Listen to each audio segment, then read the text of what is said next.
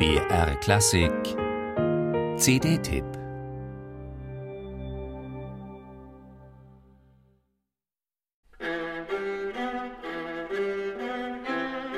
Diese Musik klingt unterschwellig gehetzt, existenziell und immer wieder äußerst beklemmend. Es ist eine Musik ohne sichere Verankerung, ausdrucksstark und intensiv. Dmitri Schostakowitsch schrieb sie kurz nach dem Ende des Zweiten Weltkriegs 1946. Es ist sein drittes Streichquartett, fünfsätzig gebaut und groß dimensioniert.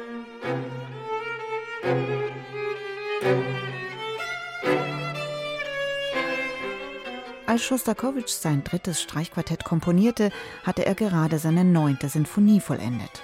Der Kopfsatz greift die heitere Stimmung und Musizierfreude des ersten Sinfoniesatzes auf. Auch im dritten Streichquartettsatz, diesem skurrilen und zwielichtigen Marsch, ist die Verbindung zur Sinfonie ohrenfällig, dieses Mal mit deren Finale. Insgesamt vereinigt das dritte Streichquartett jedoch viele verschiedene Stilmittel, die Schostakowitsch mit seiner eigenen Handschrift zusammenbringt und seinen unverwechselbaren Klang verleiht. Das Belsche Quartett bringt diesen typischen Schostakowitsch-Sound und das Geflecht der Stimmen markant und beeindruckend zum Ausdruck.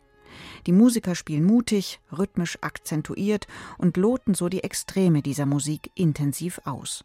Es ist kein leichter oder gefälliger Schostakowitsch, den wir da hören.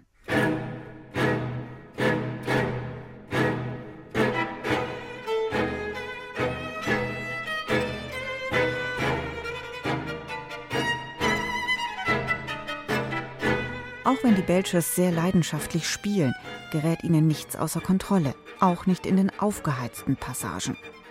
Dies gilt auch für ihre Interpretation des Klavierquintetts. Dieses Stück komponierte Schostakowitsch 1940 auf Wunsch des Beethoven-Quartetts, das später auch das dritte Streichquartett zur Uraufführung brachte.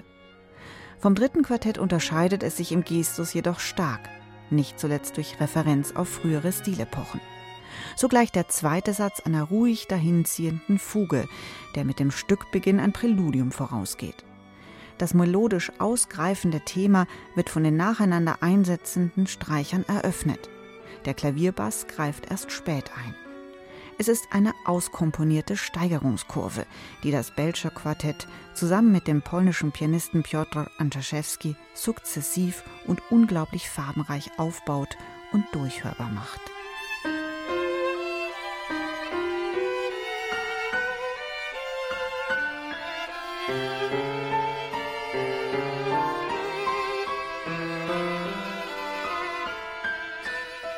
Wenn man Schostakowitschs Musik in all seiner doppelbödigen Ausdruckspalette zwischen vordergründiger Musizierlust und abgründigem Existenzialismus kennenlernen und sich von den einkomponierten, phänomenal vielschichtigen Klangfarben packen lassen will, muss man dieses neue Album des Belcher Quartett und Piotr Anaschewski einlegen. Denn den Musikern gelingt mit ihrer Interpretation die Gratwanderung zwischen unbändiger Ausdruckskraft und verinnerlichtem, dynamisch fein abgestuften Zusammenspiel einfach großartig.